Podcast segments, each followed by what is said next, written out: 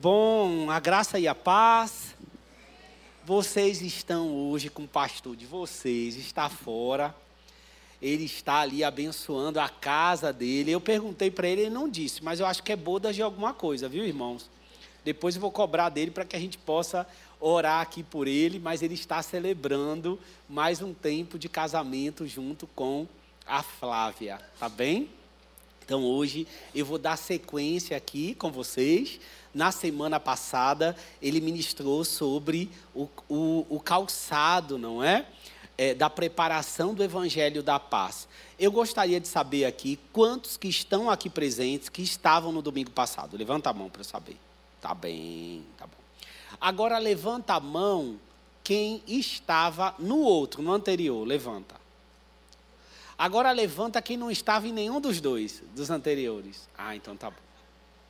Entende? Então nós vamos. Eu estou perguntando isso.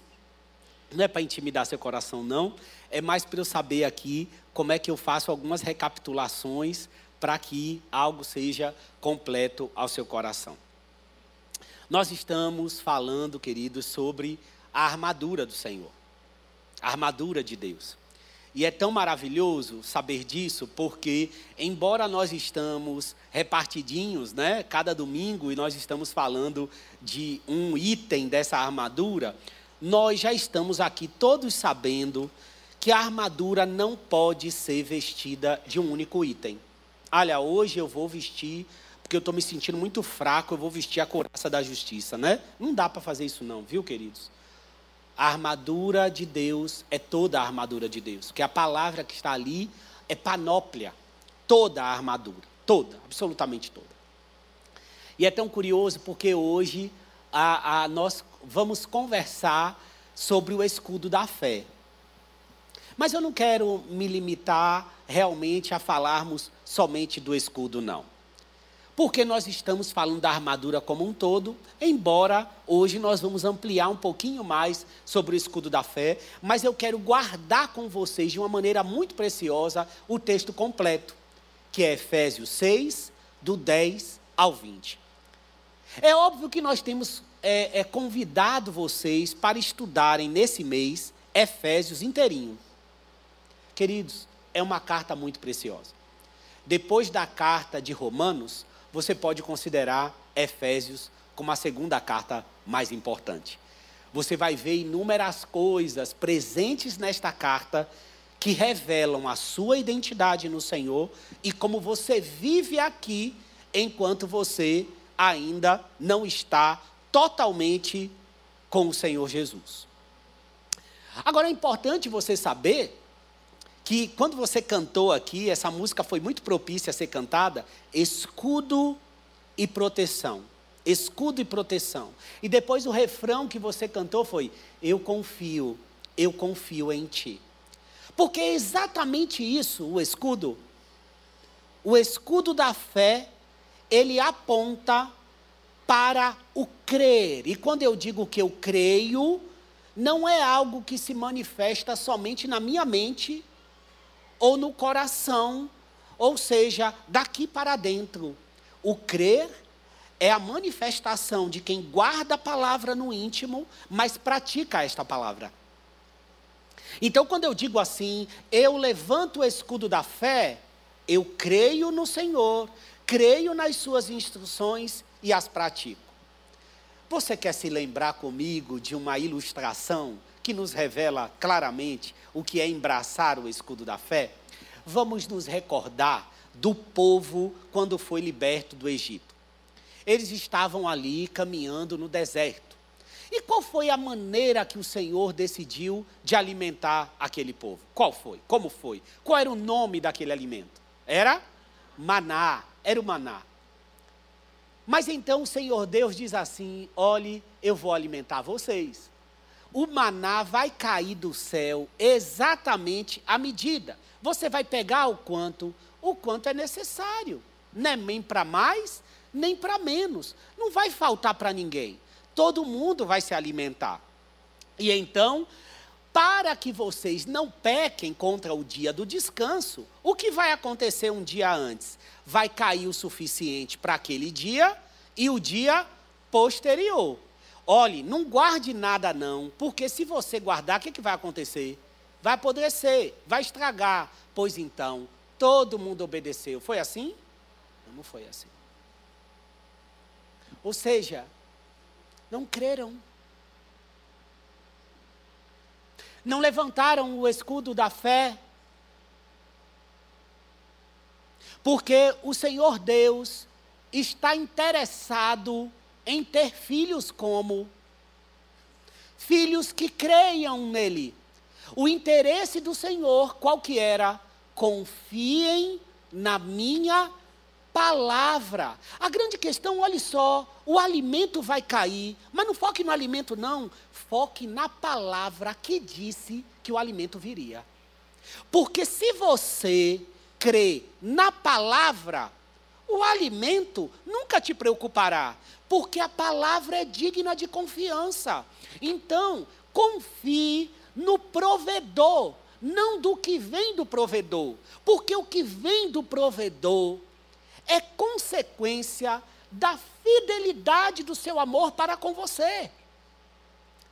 Então, creia, mas mesmo assim, não foi o suficiente não houve o crer no Senhor. Quero mais o maior interesse do Senhor era que houvesse a confiança. Quando declaramos eu confio em ti, você está dizendo assim: olhe, eu levanto o escudo da fé. Eu quero começar pelo escudo da fé, porque eu quero passar por toda a armadura, fazer uma revisão junto com você.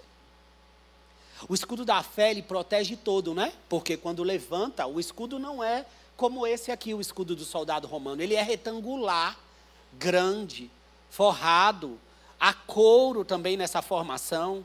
E quando os dardos inflamados vêm, quando é colocado o escudo, ele praticamente está cobrindo o corpo inteiro. E quando ele se une com os outros soldados, você faz um paredão contra os inimigos. Ou seja, os dardos inflamados do diabo, eles vêm como incendiados. Ele vai ferir e depois vai incendiar. Então, quando eu creio no Senhor, quando eu creio no Senhor, o que acontece? Esse dardo, ele não me alcança. E por que ele não me alcança? Porque eu não estou dentro das circunstâncias, eu estou olhando para as instruções que pertencem ao Senhor. Eu não duvido. É como Tiago vai dizer: você, quando crê, quando orar, não duvide. Por quê? Porque senão tu é igual uma onda do mar. Não é? Uma hora vai para lá, outra hora vai para cá. Tu pensas que alcançará do Senhor alguma coisa? Não, tu nada alcançarás. Por quê? Porque é necessário crer, é necessário confiar. Engraçado que o crente, ele não responde às situações de acordo com o que ele simplesmente vê. Por quê? Porque ele usa o escudo da fé. O que é ter o escudo da fé? Eu vivo com a cabeça pensando nas coisas do alto.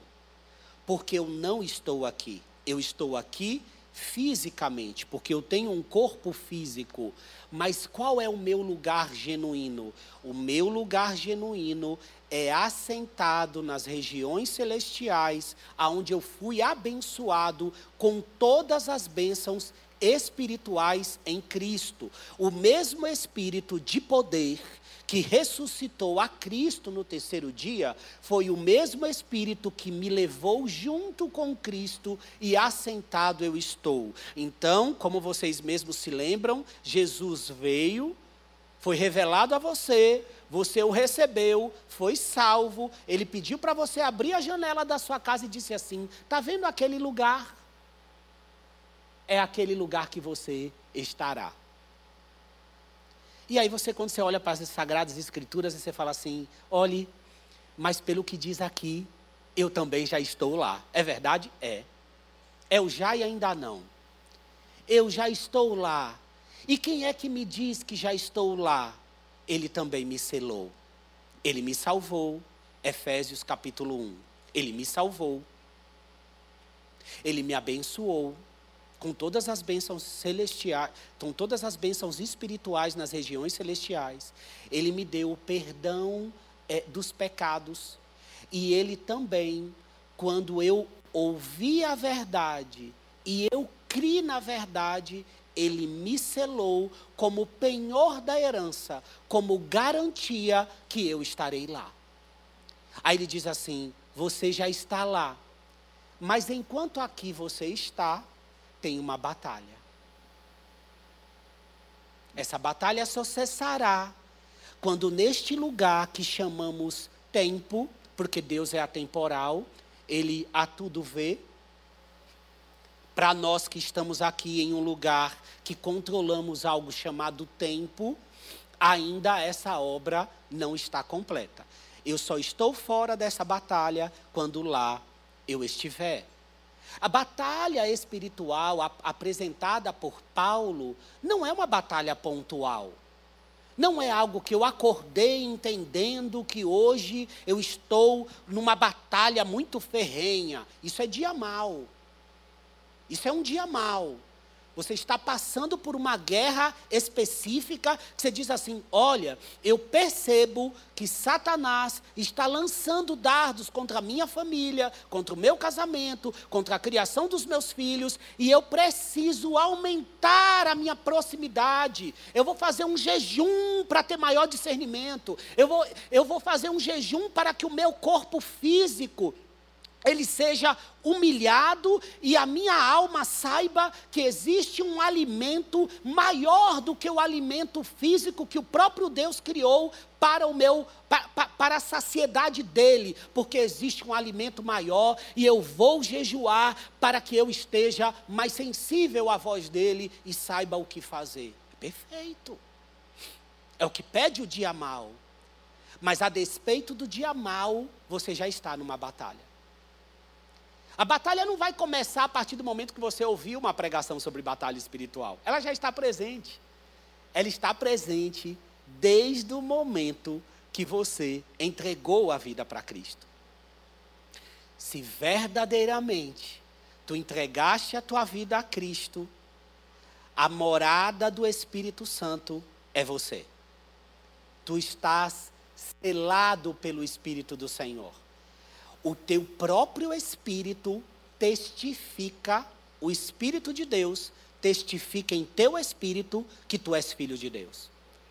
Ninguém pode dizer ao contrário. O Espírito de Deus testifica em teu espírito que tu és filho de Deus. E se tu és filho de Deus, essa batalha espiritual, ela já está presente porque ela acontece nas regiões celestiais. E onde você está? Nas regiões celestiais. E o que é a região celestial? O mundo espiritual. O mundo que não vejo, mas isso não significa que ele não existe. Pelo contrário, é ele que influencia e que comanda o físico. E é, portanto, que essa guerra, essa luta está presente nas regiões celestiais. Vamos ler novamente o texto, Efésios, do 6, do 10 ao 20? Vamos ler. Queridos, eu vou fazer junto com você, vou participar da ceia junto com você no finalzinho, tá bem?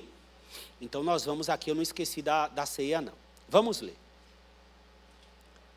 Quanto ao mais, 6,10. Quanto ao mais, sejam fortalecidos no Senhor e na força do seu poder. Quanto ao mais é a partir de agora, durante o tempo que resta. Eu já comentei com vocês que não é porque a batalha espiritual está apresentada de uma forma mais patente aqui no capítulo 6 que Paulo só fala dessa batalha aqui. Não. No capítulo 6 é uma conclusão, uma ilustração bem feita do que é a batalha espiritual comparado a um soldado. Lembre que a carta de Paulo à igreja de Éfeso, ela foi escrita, Paulo estava como? Preso. Se estava preso, está com um soldado. Isso indica que, provavelmente, a visão desse soldado inspirou Paulo a essa perfeita ilustração. Não é mesmo? Então, lembre-se que a batalha espiritual ela está proposta em toda a carta. E quando você lê lá completamente, você vai ver melhor. Por isso que ele vai dizer, quanto ao mais. Porque ele disse quem você é, nós já falamos sobre isso, quem você é em Cristo. Você foi abençoado nas regiões é, celestiais. Lá no capítulo 4 e 5, você vai ver que Paulo se dedica a falar como que você deve ser na sua casa, com a sua esposa, o esposo com a esposa, como deve ser na criação dos filhos. Vai falar, não ire seus filhos, não, para de aborrecer ele, para de irar. Vai falar para o filho, olha, honra teu pai e tua mãe. Marido, ama a tua esposa. Esposa, respeita teu marido. Como é que você tem que atuar com, com os irmãos? Como é que você vive com. Quer dizer, vem uma lista enorme de padrão moral. Aí lá no final, quando você fala assim, Senhor, como é que eu vou fazer tudo isso? Como é que eu vou cumprir isso? E aí então Paulo vem assim, ó, quanto ao mais, sede fortalecidos no Senhor e na força do seu poder. A partir de agora, sede fortalecidos no Senhor e na força do seu poder. Vistam-se com toda a armadura de Deus para poderem ficar firmes contra as ciladas do diabo. Porque a nossa luta não é contra o sangue e a carne, mas contra os principados e as potestades, contra os dominadores deste mundo tenebroso, contra as forças espirituais do mal nas regiões celestiais. Por isso, peguem toda a armadura de Deus, para que vocês possam resistir no dia mal. E depois de terem vencido tudo, permanecerem inabaláveis. Portanto, fiquem firmes, cingindo-se com a verdade e vestindo com a couraça da justiça. Dá uma paradinha aqui. Percebam que ele vai dizer agora assim, ó, três coisas importantes que você vai guardar. Como o tempo que nós temos nesse culto, ele é um pouquinho mais curto e tem a ceia. Eu quero aproveitar esse tempo de leitura bíblica para a gente já ir separando cada pontinho. Perceba aqui, Paulo, logo no início, ele já vai dizer três pontos importantes para você. Fortaleçam-se no Senhor e na força do teu poder. E depois, vistam toda a armadura de Deus. Para quê? Para vocês ficarem firmes contra as ciladas do diabo. Pronto. Gente, poderia ser a pregação terminar aqui. Ponto 1, um, ponto 2, ponto 3. Primeiro ponto, fortaleçam-se no Senhor e na força do seu poder. Ponto 2, vistam toda a armadura. É uma parte? Não, toda a armadura de Deus. Para quê? Para vocês ficarem firmes. E o curioso é que vocês vão que isso tem uma harmonia muito grande com a Bíblia inteira. O que, que Pedro disse que você deve conhecer? O diabo está como em volta do povo de Deus? Hã? Está como um leão o quê? Hã?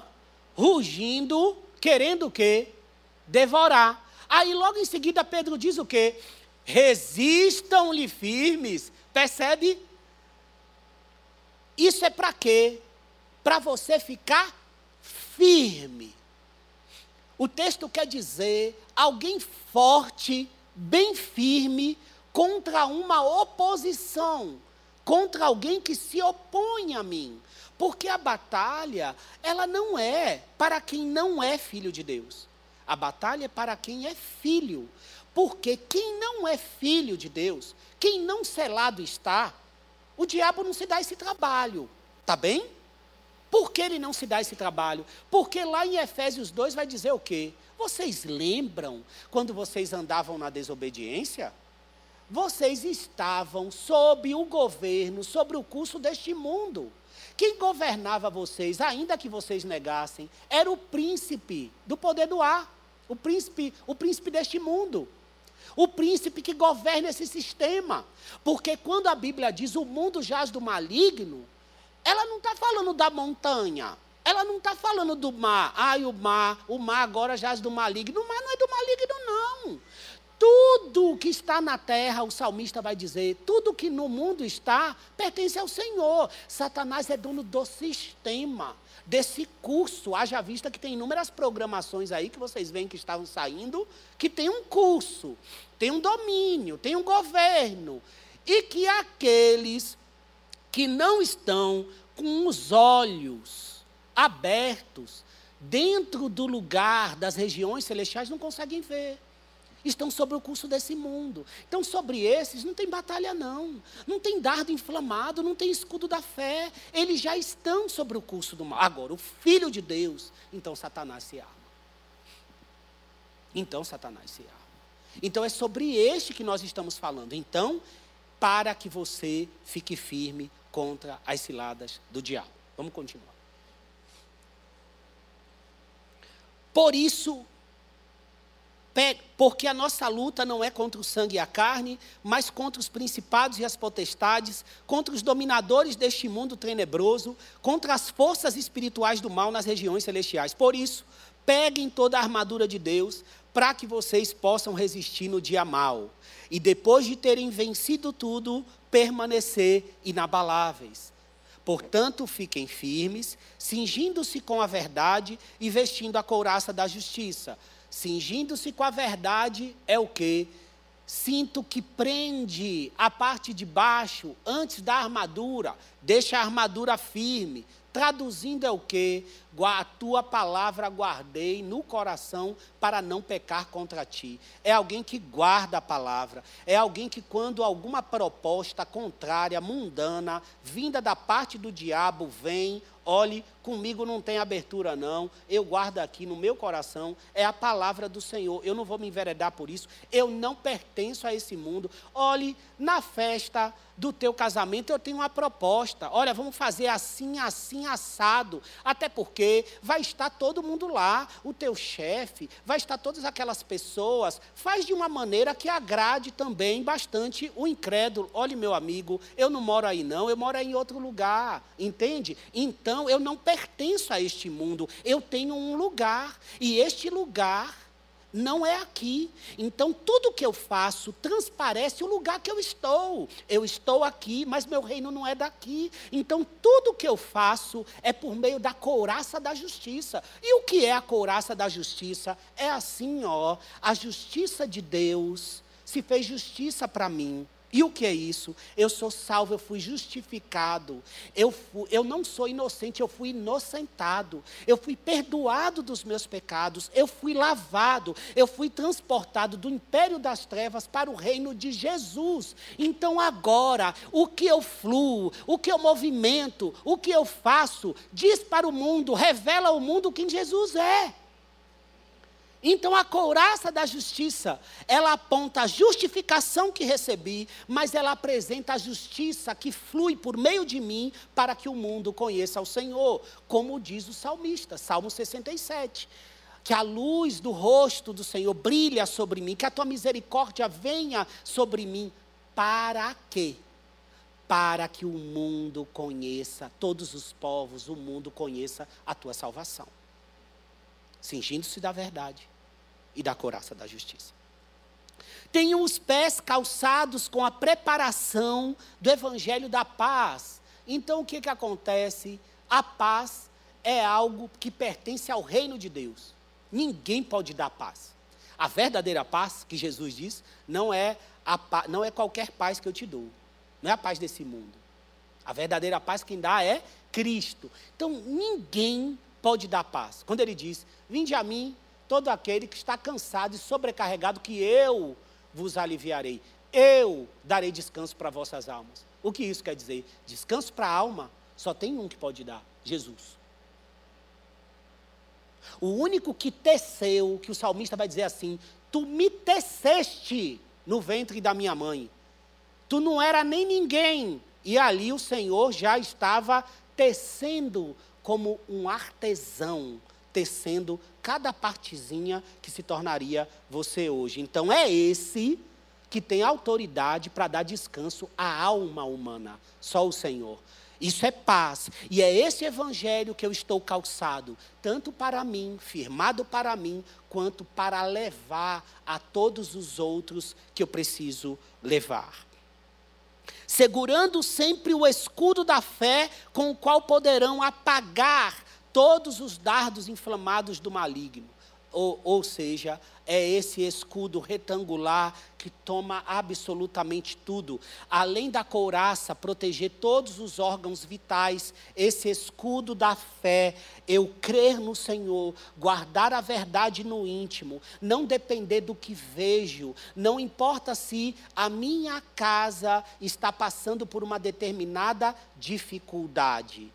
Quando a escassez chegar, eu tenho algo para usar, eu tenho contentamento. O que é o contentamento? Eu sou feliz, eu sou contente com aquilo que o Senhor me dá agora. Então, os meus filhos ou a minha casa não me verá nesse momento fazer negócios com coisas duvidosas, porque eu entendo que a minha casa vai precisar e eu não vou deixar em nenhuma forma meu filho não ter aquele item no café da manhã. Então eu prefiro pegar essa porta aqui que se abriu. Não, eu não atuo assim.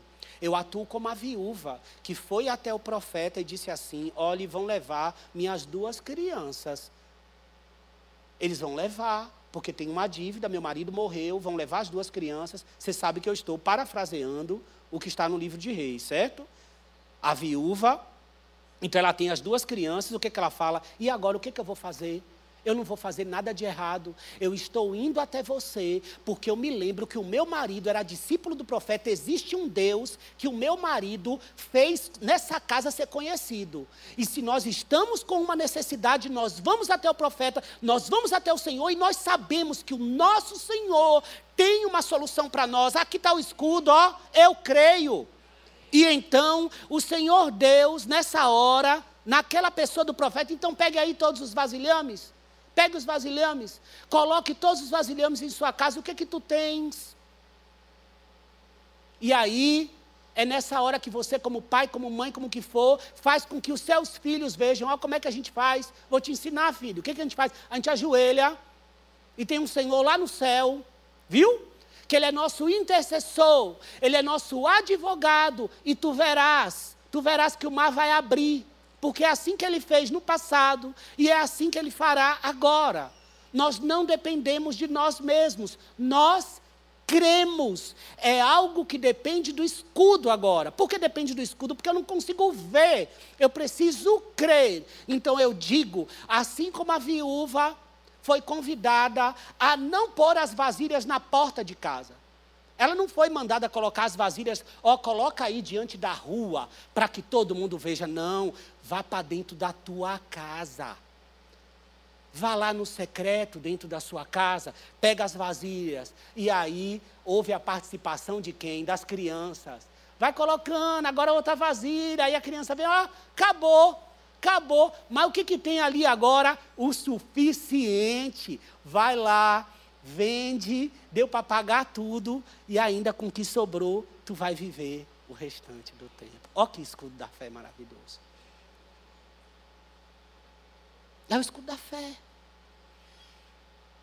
É você crer. E aí você diz assim: Eu creio. Eu creio que eu preciso guardar o meu casamento. Então, ó, estou levantando. Estou levantando o escudo da fé. Está levantando? Aí me fale o seguinte: mudou as regras lá na empresa, agora mudou, está uma consultoria. Tá, ó, estou com medo de ser mandado embora, agora eu vou ficar aqui é todo dia trabalhando até meia-noite para poder meu chefe ver, a estrutura ver, e eu não ficar naquela lista que, vai ser, que pode ser mandado embora. O que, que é isso? Aí tu começa a deixar tua família, começa a perder os laços, não leva mais a sua esposa àquele restaurante que tu levava, ó aí, ó, que benção, cutuca ele. E aí não, não, não está mais tão presente, não faz mais o devocional de manhã, não faz mais o culto em casa, não ministra a criança, por quê? Porque eu estou lá e chego em casa e falo, ó, oh, estou garantindo a nossa vaga, então tu está com o escudo abaixado. Porque você está, você está crendo na sua própria força, no seu próprio braço. Não deveria confiar no maná, mas confiar naquele que deu a palavra que o maná viria. Então, nós precisamos confiar, crer, termos o escudo da fé. Quando ele diz ama, outra coisa é quando você crê de tamanha forma na palavra que você sabe o que é. Quando a palavra diz ama a tua esposa e você respeita o teu marido, quer dizer, você cultiva. Você não simplesmente quer consertar quando as coisas não estão bem. Quando não está bem, dá muito trabalho. Aí você pode fazer com que venha um dia mal. Se instalou uma crise. Mas não. Você zela como se cuida de um jardim.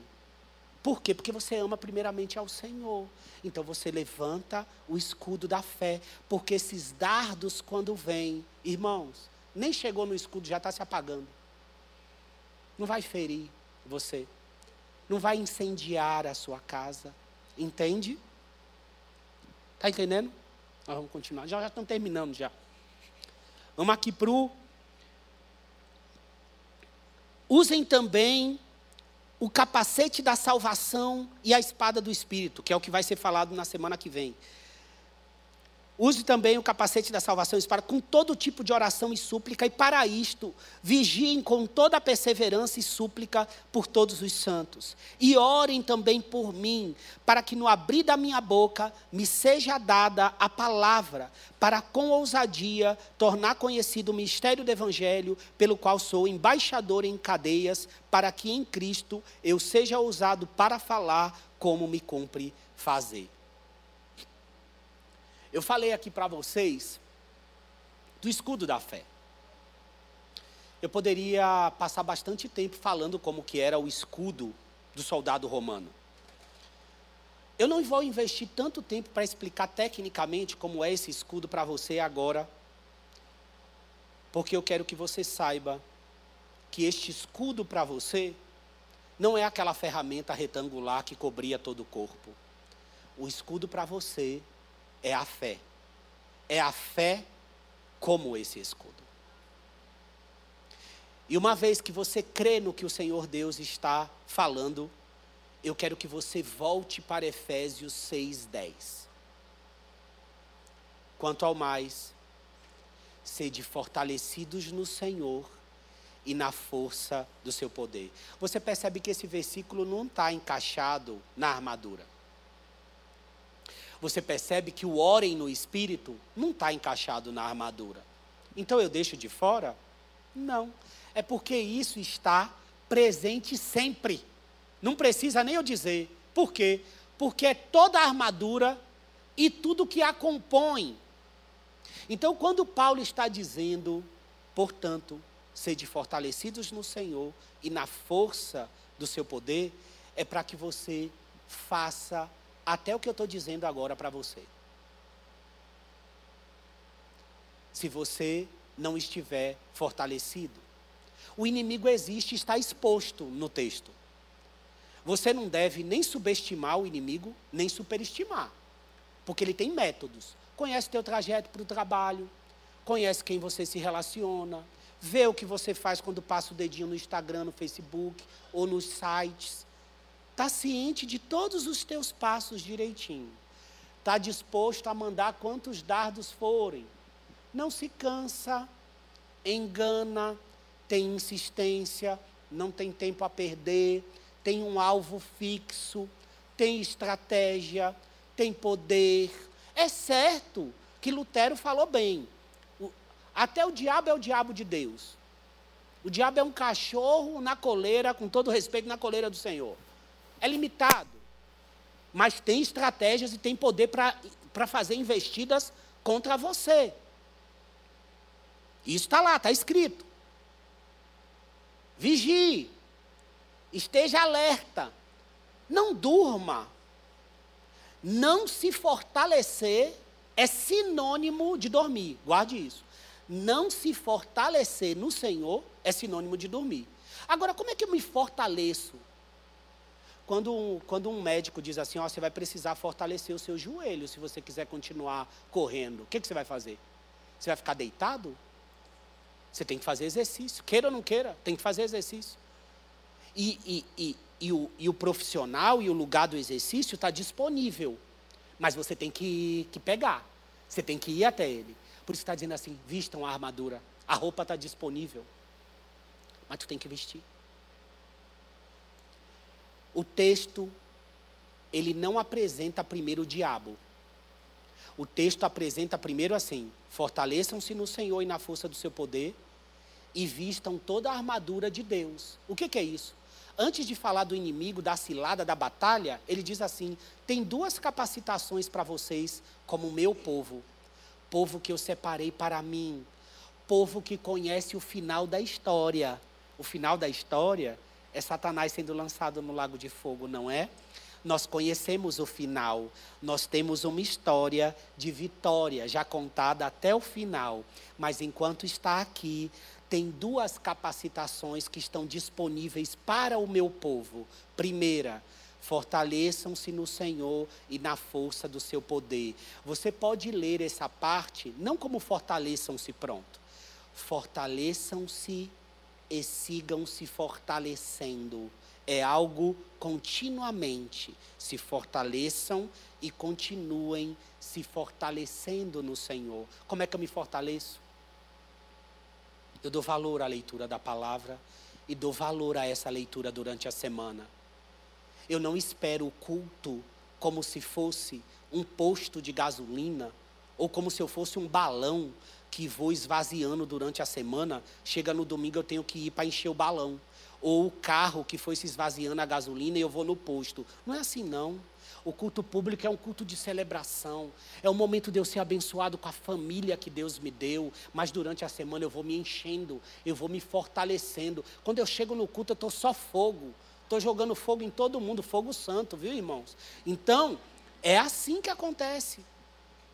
Eu tenho comunhão com os irmãos fora, eu procuro um pequeno grupo, eu procuro companheiros de oração, eu procuro livros que podem me ajudar. Eu quero crescer, porque estado neutro, estado neutro, assim, ai, olha, eu estou no Senhor indo no culto só, eu estou paradinho esse ano ou ano que vem. Isso não existe, não, tu está dormindo. Então tu não diga assim, ai, eu estou quietinho, não, tu não está tá dormindo. Igual Pedro, João e Tiago lá, quando. Igual os três discípulos quando foram lá acompanhar o Jesus, olha, eu preciso que vocês vigiem e orem comigo. Vigiem e orem comigo. O que, que Jesus estava fazendo? O que eu estou dizendo agora. Se fortalecendo. Era um dia mau. Jesus tinha que ir para a cruz. Estava sentindo amargura de alma. O que, que Jesus foi fazer? Orar, orar, orar e vigiar. O que, que aconteceu? Lucas registrou: veio um anjo do céu e fortaleceu o Senhor Jesus. Agora, se ele precisa, meu amigo, será que nós não precisamos nos fortalecer? Se se fortalecendo você não está, e se você não busca estar com os irmãos, não busca comunhão, não busca estar com e crescer na palavra, como é que tu vai se fortalecer? Então diga assim, estou dormindo. Porque crescer não é uma opção para o crente. Ou ele está crescendo, ou ele está dormindo. Por isso que Pedro diz: cresçam na graça e no conhecimento. Se fortalecer não é uma opção. A outra questão: vistam toda a armadura de Deus. Para quê? Para vencer, ficar firme diante das ciladas do diabo. Vocês viram, em Atos tem um texto aonde alguns judeus e cambistas tentam expulsar o demônio do corpo daqueles que estão possuídos. O que, que acontece, querido? Eles avançam nele, deixam eles nus e feridos, saem correndo. Os demônios dizem assim: Ó, oh, eu conheço Paulo, conheço Jesus e conheço Paulo e tu. E vocês quem são? Aquilo mostra que a batalha existe, está entendendo? Quando o rei da Síria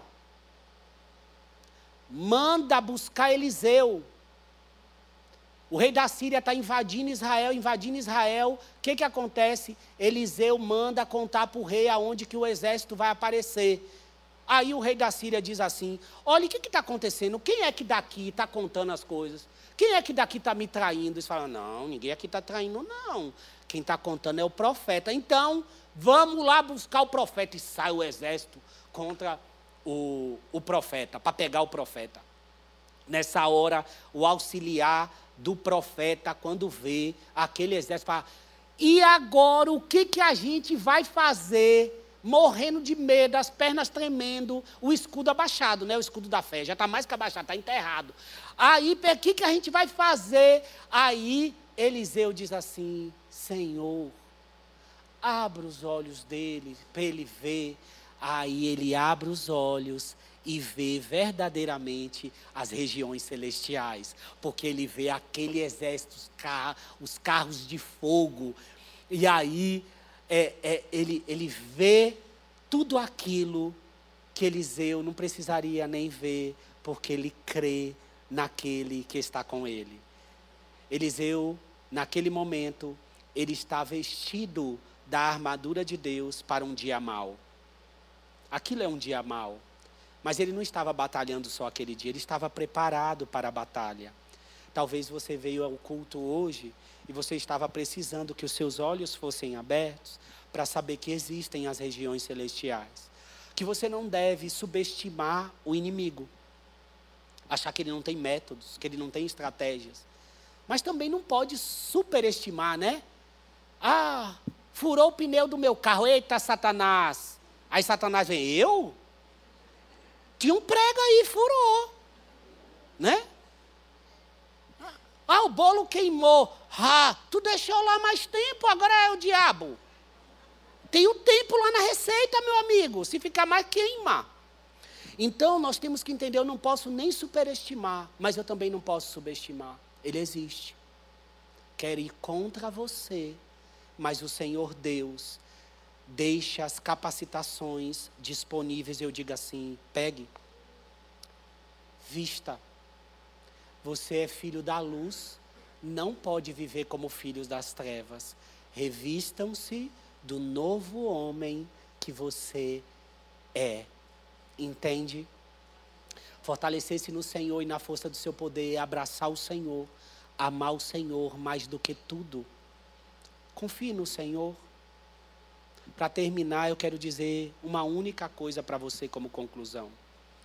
Quanto ao mais, fortaleçam-se no Senhor e na força do seu poder. Nós vamos nos fortalecer agora, para concluir, nos lembrando, nos lembrando que vale a pena ficar firme contra as ciladas do diabo e não titubear, porque o Senhor voltará. É isso que ele diz quando, quando vamos participar da ceia do Senhor. Então você que, eu vou pedir para que você fique de pé, você que já é batizado, você que já está aqui conosco, ou você é de outra denominação, está em comunhão com a sua igreja, está em comunhão com os seus irmãos, e você, nesse instante, é importante que você. Tem alguém, antes disso, tem alguém que está sem os elementos? Levanta a mão assim. Fica com a mão levantada até que você receba, que os diáconos vão levar até você. É, olha, tem gente aqui com a mão levantada, ó. Tá aqui, ó, um aqui, ó, Vanderlei aqui, tem aqui, tem desse lado de cá, tem ali no meio, ó. Pode ficar com a mão levantada aqui, ó. Ó, tem aqui na frente, Vanderlei aqui, ó. Tem aqui desse lado. Aqui.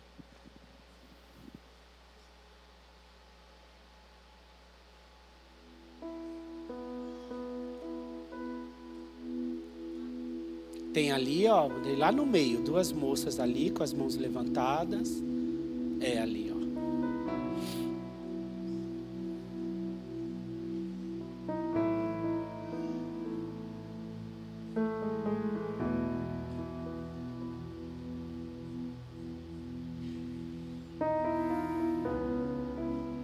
Mais alguém?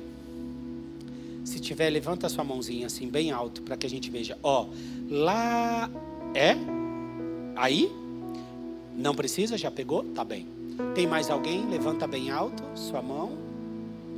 Não? Então tá bem. Queridos, quando participamos da ceia do Senhor, é um momento também de nos fortalecermos porque é um momento aonde eu me lembro que tem um Deus que a tudo sonda, sonda o meu coração, sonda o meu ser. Nunca participe de uma ceia do Senhor sem fazer um autoexame. Não para que o autoexame impeça você de participar dos elementos, mas que você possa se arrepender se algo está atrapalhando a sua comunhão com o Senhor. De repente tem algo que você precisa se arrepender, tem alguém que você vai precisar procurar, tem algo que está em seu coração que você precisa apresentar ao Senhor, e esta é a hora, porque você se lembra que tem um intercessor e que tem um advogado. Se você peca, você tem a ele para recorrer e ser perdoado e participar dos elementos, participar do pão. Quando você participa do pão, o que, que você se lembra? Que o corpo dele foi moído, ele foi humilhado pelas nossas transgressões. A ira de Deus foi derramada sobre o seu filho, para que essa ira não fosse derramada sobre nós. Até mesmo o pecado que você nem sabe que cometerá lá na frente, só pode ser perdoado porque a ira do Senhor foi derramada sobre o Filho de Deus. Então nós somos gratos por isso e eu queria que você participasse nesse momento do pão, se lembrando dessa disso que ocorreu. O seu corpo foi humilhado, foi ferido, foi traspassado e a ira do Senhor foi derramada sobre ele, não há nada. Se nós hoje somos justificados, é porque toda a justiça foi saciada em Jesus.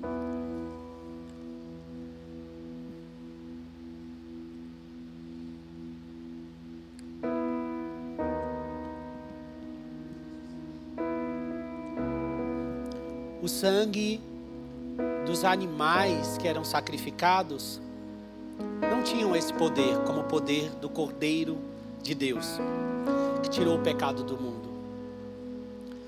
Todos aqueles animais que eram sacrificados apontava para o Filho de Deus que viria, se entregaria para que nós pudéssemos ser salvos.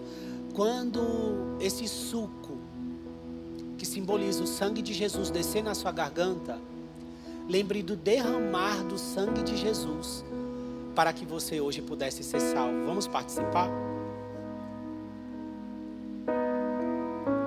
Te agradecemos, Senhor, porque os nossos pecados foram perdoados. Nós somos teus filhos. Obrigado, Senhor, por por nos guardar, por ser o nosso escudo, por ser o nosso refúgio, Obrigado por ter se revelado a nós. Obrigado por ser quem é a nós. Nós nos colocamos diante do Senhor como filhos, abençoados nas regiões celestiais, mas também fortalecidos pelo Senhor.